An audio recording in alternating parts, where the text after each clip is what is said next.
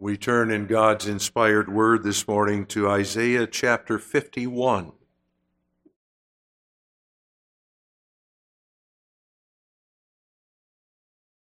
Isaiah 51, we read the first 16 verses.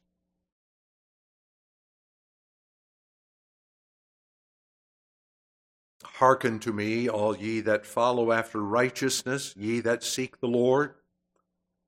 Look unto the rock whence ye are hewn, and to the hole of the pit whence ye are digged. Look unto Abraham your father, and unto Sarah that bare you, for I called him alone, and blessed him, and increased him. For the Lord shall comfort Zion, he will comfort all her waste places, and he will make her wilderness like Eden, and her desert like the garden of the Lord. Joy and gladness shall be found therein, thanksgiving and the voice of melody. Hearken unto me, my people, and give ear unto me, O my nation, for a law shall proceed from me, and I will make my judgment to rest for a light of the people. My righteousness is near, my salvation is gone forth, and mine arm shall judge the people. The isles shall wait upon me, and on mine arm shall they trust. Lift up your eyes to the heavens, and look upon the earth beneath, for the heavens shall vanish away like smoke, and the earth shall wax old like a garment, and they that dwell therein shall die in like manner. But my salvation shall be forever, and my righteousness shall not be abolished. Hearken unto me, ye that know righteousness, the people in whose heart is my law. Fear ye not the reproach of men, neither be ye afraid of their revilings. For the moth shall eat them up like a garment, and the worm shall eat them like wool. But my righteousness shall be forever, and my salvation from generation to generation. Awake, awake, put on strength, O arm of the Lord. Awake as in the ancient days and the generations of old. Art thou not it that hath cut Rahab and wounded the dragon?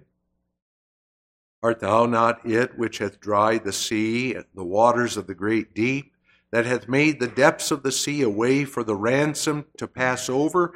Therefore the redeemed of the Lord shall return and come with singing unto Zion and everlasting joy shall be upon their head. They shall obtain gladness and joy, and sorrow and mourning shall flee away.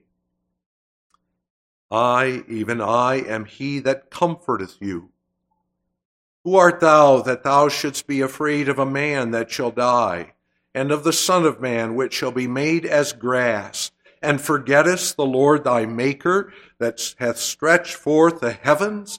And laid the foundations of the earth, and has feared continually every day because of the fury of the oppressor, as if he were ready to destroy? And where is the fury of the oppressor? The captive exile hasteneth that he may be loosed, and that he should not die in the pit, nor that his bread should fail. But I am the Lord thy God that divided the sea whose waves roared. The Lord of hosts is his name. And I have put my words in thy mouth, and I have covered thee in the shadow of mine hand, that I may plant the heavens and lay the foundations of the earth, and say unto Zion, Thou art my people. So far we read this morning.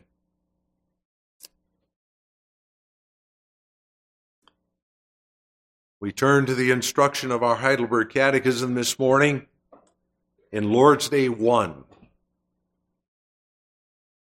The first two questions and answers of the Catechism. What is thy only comfort in life and death?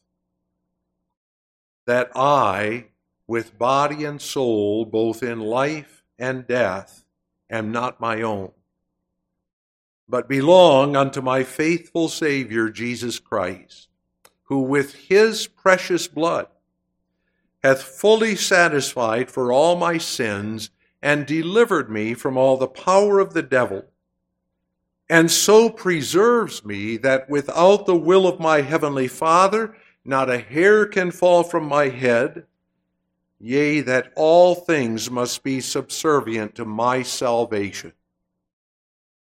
And therefore, by his Holy Spirit, he also assures me of eternal life and makes me sincerely willing and ready henceforth to live unto him. How many things are necessary for thee to know? That thou, enjoying this comfort, mayest live and die happily. Three, the first, how great my sins and miseries are. The second, how I may be delivered from all my sins and miseries. The third, how I shall express my gratitude to God for such deliverance.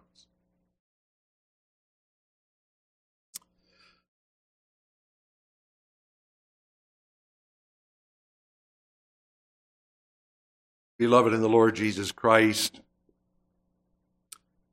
it's appropriate as we begin anew our instruction through the Catechism that we understand the place of Heidelberg Catechism and Catechism preaching, because such has certainly fallen into disrepute in our day. We are one of very few denominations, if any, that regularly preach through the Heidelberg Catechism. So we have to understand why this long standing tradition is it merely tradition? The scriptural ground for systematic instruction in the truth of Holy Scripture can be found for example, in a passage such as Luke 1, verse 3. It seemed good to me also, having had perfect understanding of all things from the very first, to write unto thee in order, that is, systematically, most excellent Theophilus.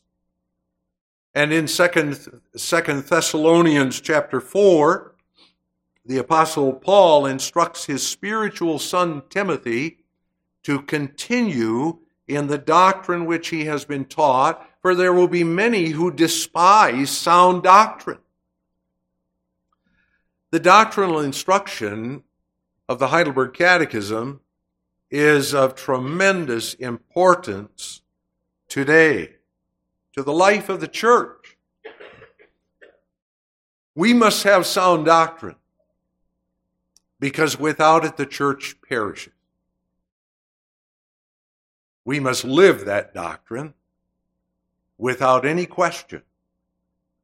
But without that foundation, the church is lost. We may be thankful for the summary of sound doctrine given us in the Heidelberg Catechism. But we ought to notice the Catechism is not merely an objective confession. The Catechism is not a textbook of systematic theology, of Reformed dogmatics. The Catechism is a personal account of the truth of the Word of God. That's why the Catechism is so beautiful, too. Because the Catechism is a personal account of the Christian concerning his or her salvation. That's why the Catechism preaching, properly done, is so rich. The Catechism is sound doctrine not because the catechism itself is infallible, but because it sets forth as a living confession the truth of the Word of God. And therefore, we preach that truth as we expound our catechism. Preaching must always be preaching of the Word of God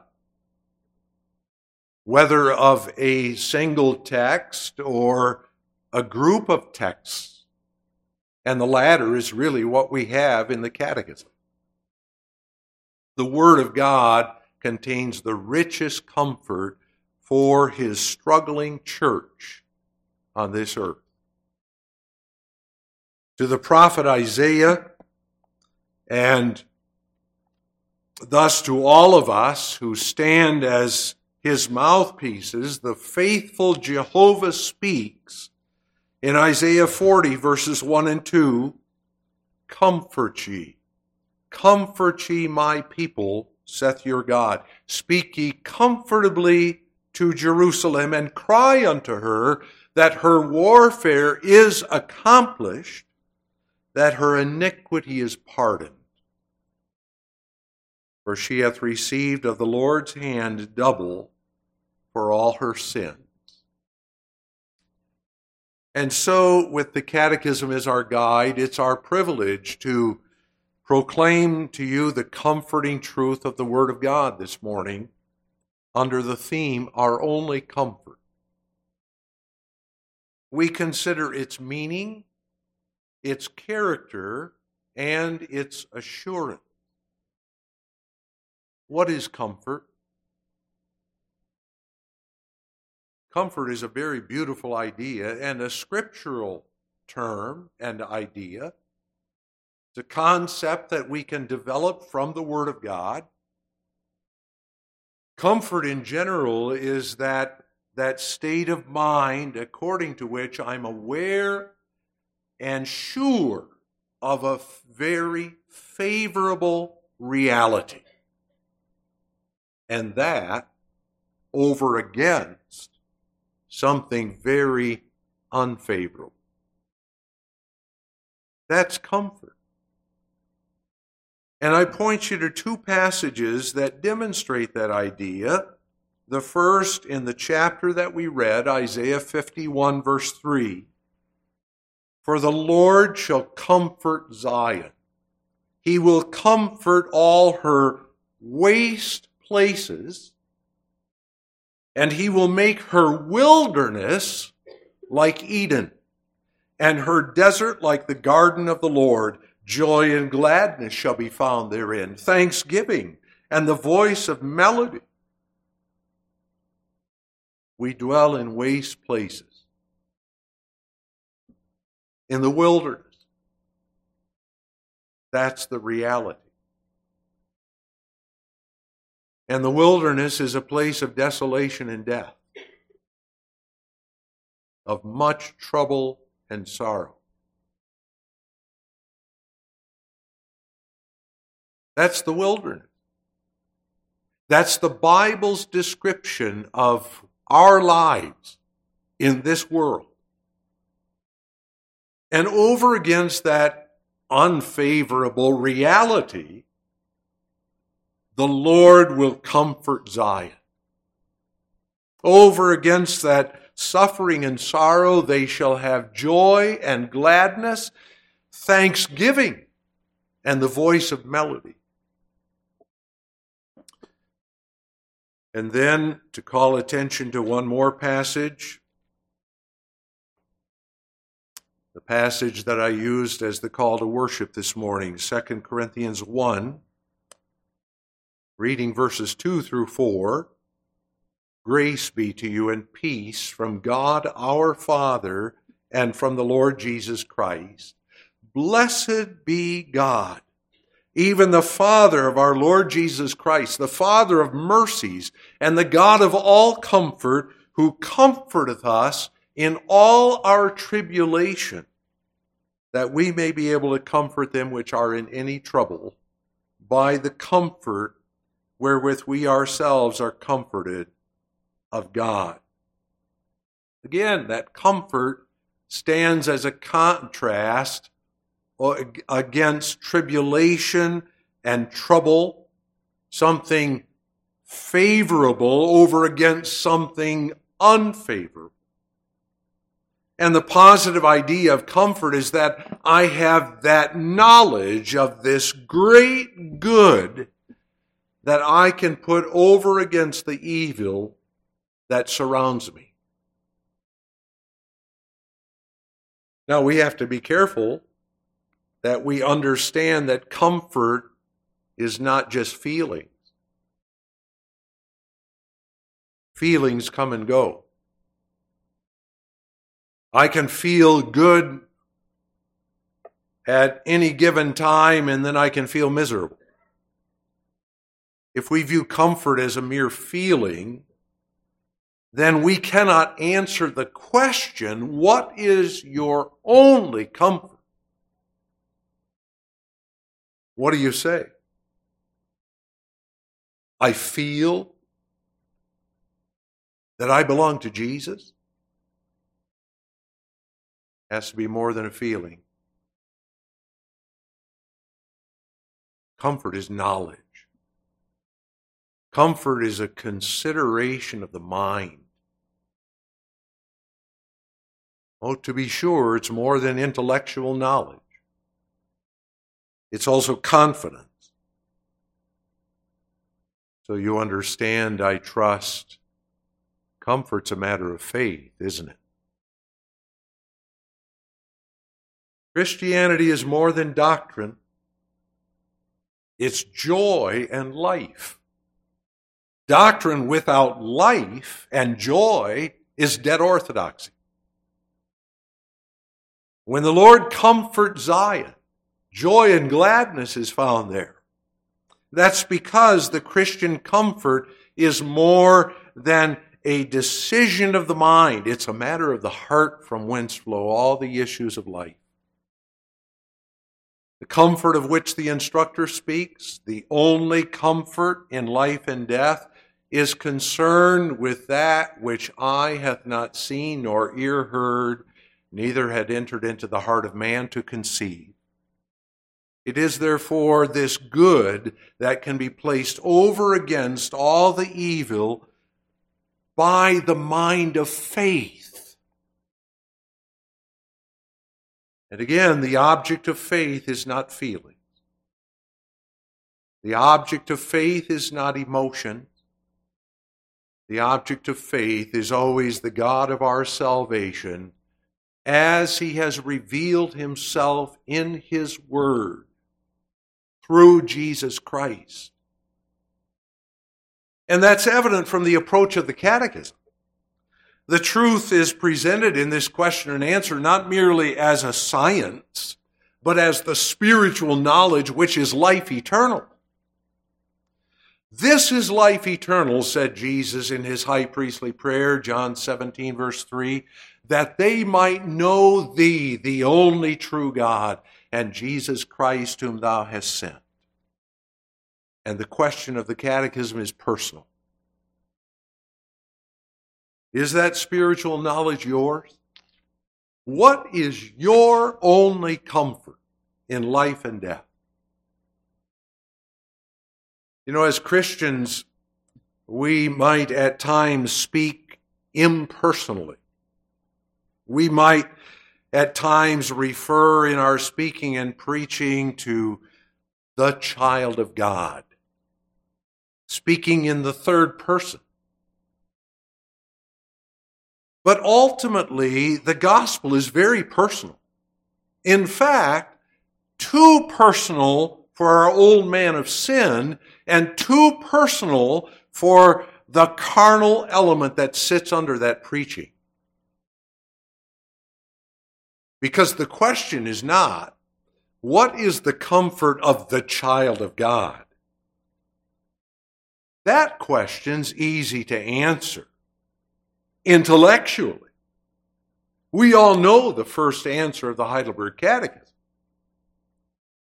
But when you lie on the bed of affliction, when you face troubles in your family or in the church, the question is not, what is the Christian's comfort? The question is, what is your only comfort? And then we answer that I, with body and soul, both in life and death, am not my own, but belong unto my faithful Savior Jesus Christ. And that answer is an answer of certainty. No, the instructor in the catechism does not live in the illusion that every member of the church on this earth can answer that question this way. And that's going to become clear when he treats the keys of the kingdom in Lord's Day 31.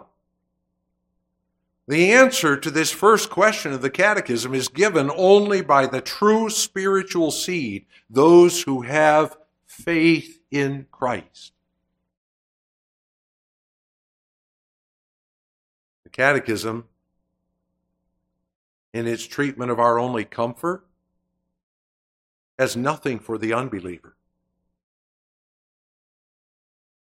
No comfort whatsoever. But the living member of Christ's body is called to a conscious confession and a confession of the living truth of your only comfort in life and death. And the Catechism describes this comfort first negatively and then positively. And the negative part of my only comfort is that I am not my own.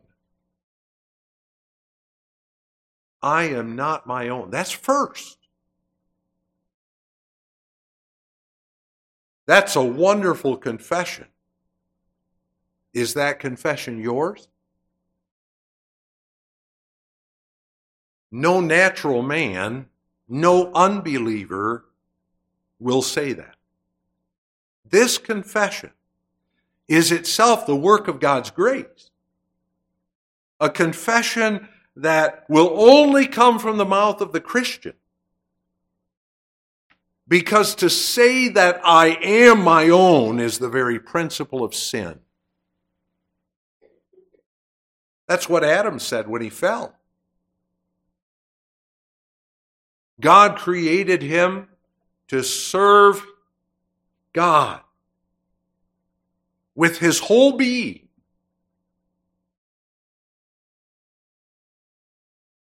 And to set forth that truth, God said, you may freely eat of, of the fruit of all the trees of the garden, but of the tree of knowledge of good and evil, thou shalt not eat of it. For in the day that thou eatest thereof, thou shalt surely die. And Adam, tempted by the devil through his own wife, said, I'm my own. I'll do as I please. That's what sin is all about.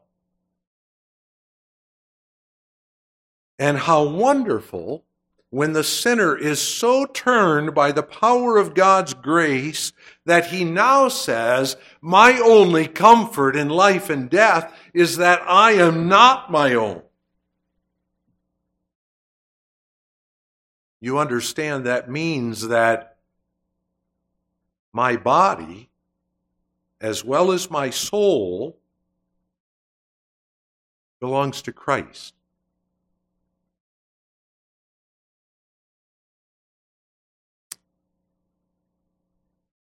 And that means, too, Christ answers for me before God. Christ paid the price for my sins. He bought me. Me, who hated him. Showed it by the way I lived. Who opposed him with all my being. He bought me. That's the confession of Lord's Day 1. With his life, he bought me. I'm his. That means my thinking is subject to his word. My will seeks his will. I'm His. Do you say that? That I am not my own, but belong to my faithful Savior, Jesus Christ? That's your living confession?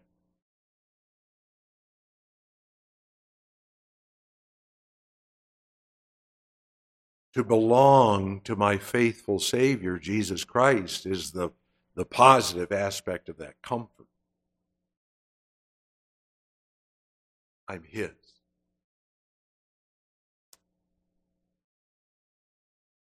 The comfort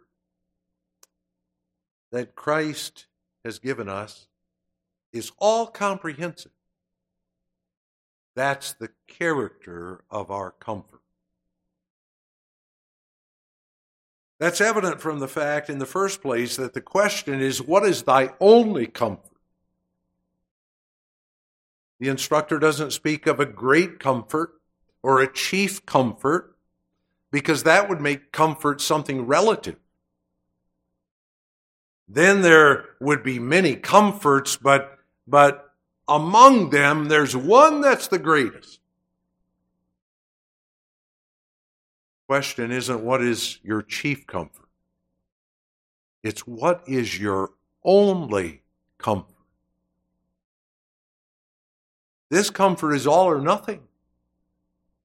You have this comfort or you have no comfort, only despair. The world with its empty pleasures cannot comfort us in the day of our sorrow. Its riches mean nothing to us when our souls are grieving. The best of the world's food isn't appetizing when we're suffering from a stomach virus. The friendship of the world cannot comfort us. The only comfort the world can give in the face of our trials and afflictions is bear with it, this too shall pass.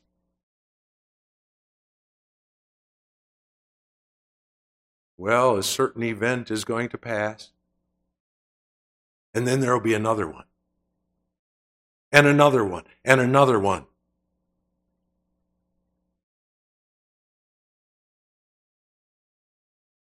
And that's our experience, isn't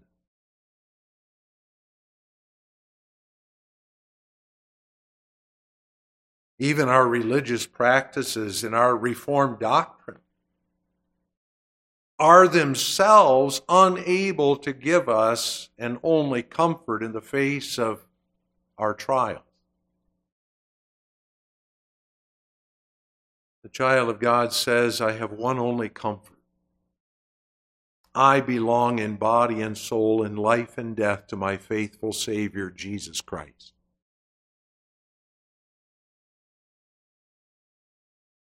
This comfort belongs to the child of God exclusively. This comfort must be everything, or you have nothing.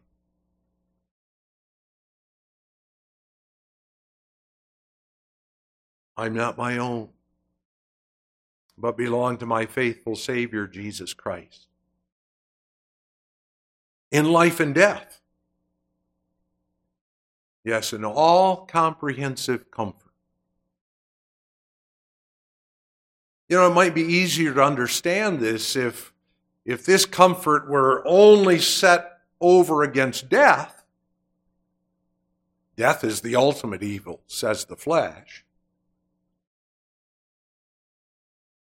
You notice how the world extends all its efforts in the attempt to eliminate death? They have no comfort in the face of death.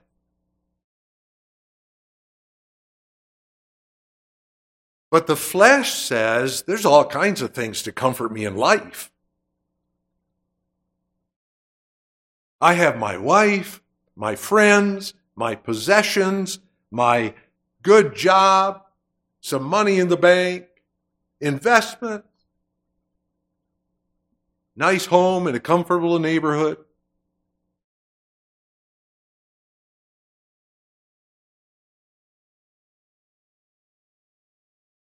Thing is, what do those things mean in the face of some of the trials that we face and the sorrows and death?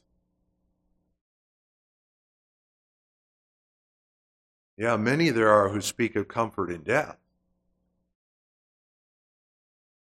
We might probably call them Sunday Christians. They're Christians on Sunday.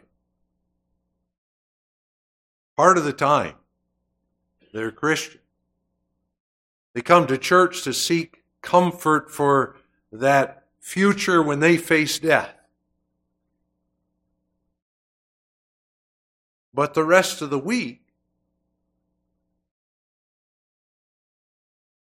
they don't need God's Word.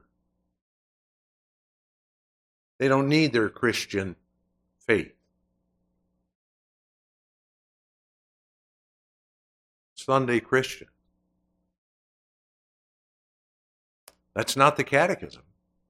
That's not the Christian. Christian doesn't merely say, The Lord to whom I belong saves me from eternal death, will bring me to heaven someday. The Christian says, I belong to Christ in body and soul, in life and death.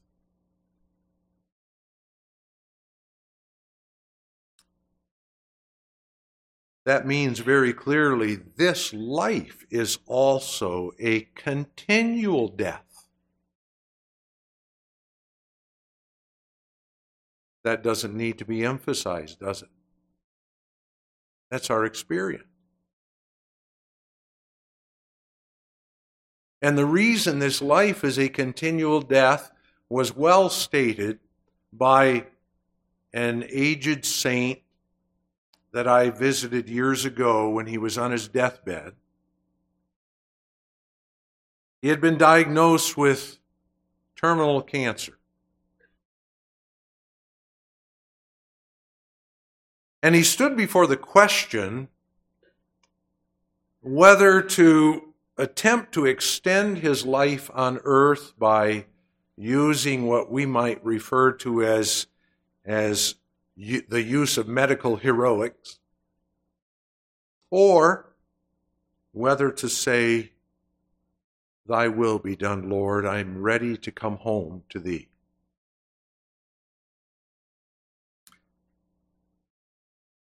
And when I asked this godly saint, What is this life to you? His answer was sin. sin.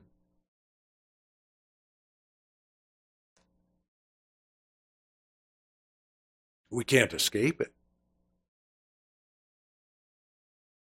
Do you see it for yourself? This life is nothing but the evil of a continual death. And that evil is, first of all, the guilt of my own sin. I'm sinful, and that makes me guilty before God. That, that continues to add to my guilt.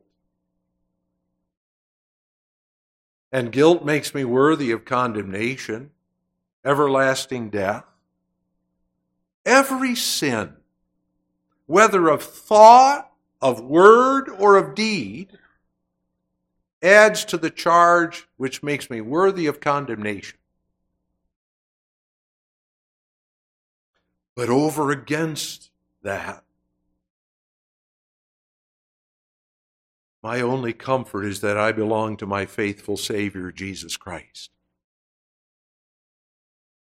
He paid for it all. And though my sins testify against me and my conscience accuses me that I have grossly transgressed all the commandments of God and kept none of them, and am still inclined to all evil, and that accusation is true. Nevertheless, I know that I am righteous before God. That's Lord's Day 23. Why? I belong to Jesus. That's why. In the second place, this life is a continual death because in this life there's the corruption of my sinful flesh. The tremendous power of sin within me that I have to constantly fight against. And over against the knowledge of that corruption, I have one only comfort that I belong to Jesus who delivers me from the power of that corruption and pre- so preserves me that without the will of my heavenly Father, not a hair can fall from my head. Yea, that all things, even that corruption and sin, mind you, must be subservient to my salvation. My only comfort is so all comprehensive that it not only overcomes the evil of life and death, but more, it presses it into its service. And knowing this, I can face death not as the enemy that it is, but as the way through which my Savior leads me to everlasting glory because in death I have an only comfort. I belong to him who destroyed the power of death for me. You believe that? I know that I am not my own, but belong to my faithful Savior, Jesus Christ. In body and soul, in life and death. Is that your assurance? Its assurance comes by the knowledge of a true faith.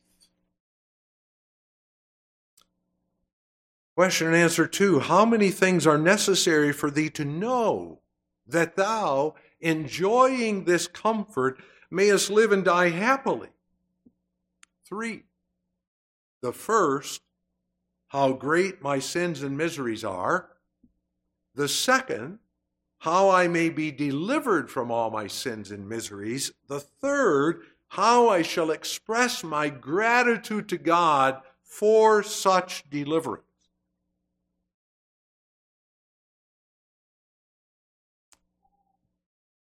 It's necessary to our comfort. It's essential that we know how great our sins and miseries are. We don't need a special week of self examination four times a year for that purpose. It's appropriate before the administration of the sacrament, it's appropriate for approaching the table properly that we do so. But we ought to examine ourselves daily to find sin that needs to be repented of. Now, it makes a world of difference how your sins are revealed to you. If the devil reveals your sins to you, he leads you away from Christ. He wants you to focus on yourself. But if God reveals your sins to you through His Word, He leads you to the cross, to the blood of atonement, and assures you that your sins are forgiven for Jesus' sake. And then in the second place, we're called to fight against sin and to live unto Christ. Romans 14 verses 7 and 8. For none of us liveth to himself, and no man dieth to himself. For whether we live, we live unto the Lord, and whether we die, we die unto the Lord. Whether we live, therefore, or die, we are the Lord's. I'm not my own, I belong to my faithful Savior, Jesus Christ.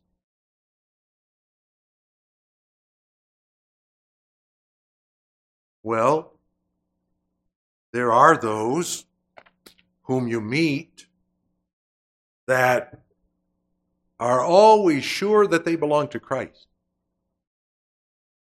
I'm a Christian, they say.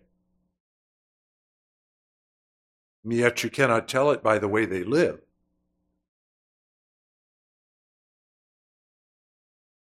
Again, we go back to those Sunday Christians we talked about earlier. Christians by name.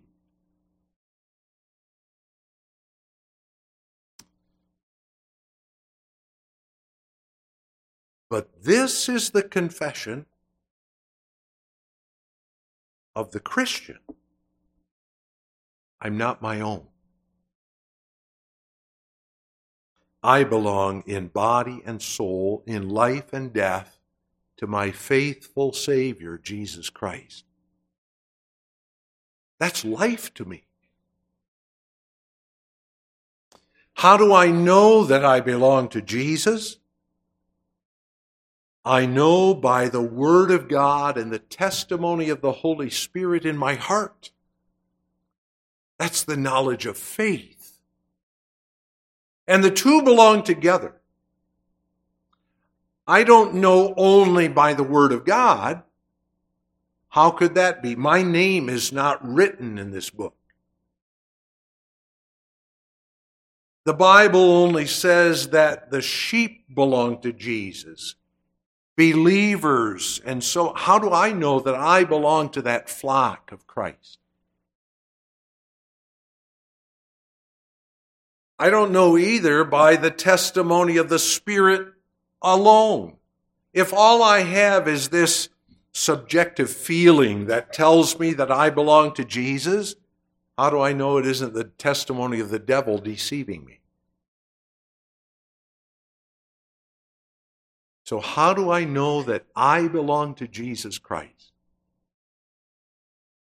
This is the way. The Spirit testifies with my spirit that I am a child of God. He testifies through the word of the gospel. And faith lays hold of that gospel.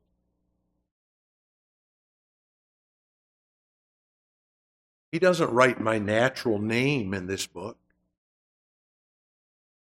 but he draws my spiritual picture there with unmistakable clarity.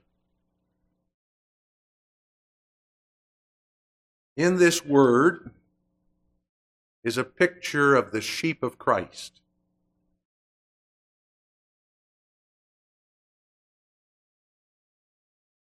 Do you see yourself there? There are three aspects of that picture. First, do you know how great your sins and miseries are? That's right, are even now. You know that? You know the sinfulness of your sins. Secondly, do you put your confidence in Christ for time and eternity? Knowing Him as the only deliverance from all your sins and miseries?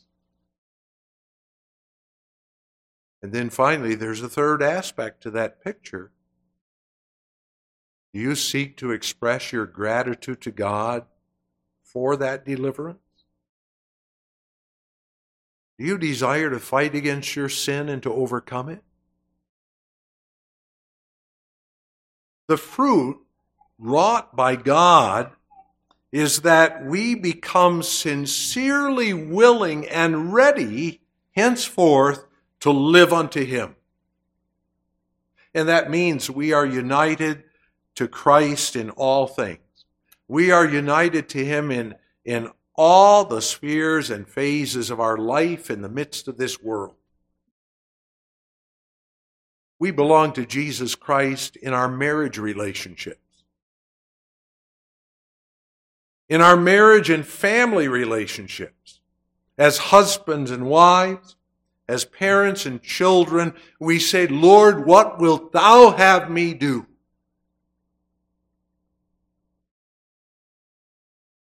We say the same in school, boys and girls. And in high school, young people. Lord, what wilt thou have me to do?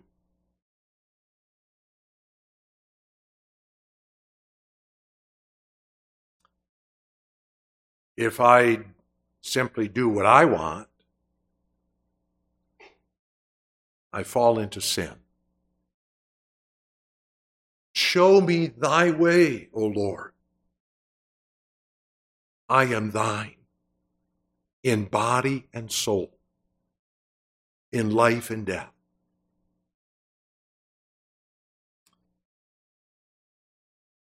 We belong to Christ in the workplace. Whatever our work might be, We belong to Christ in the church and in our relationships in the church. We belong to Him in our weakness, in our trials, in our sorrows, in our dying. We belong to our faithful Savior, Jesus Christ. You say that, don't you? I I. I am not my own, but belong in body and soul, both in life and death, to my faithful Savior, Jesus Christ. Confess that. Live in that consciousness. Live by faith in Jesus Christ. Amen.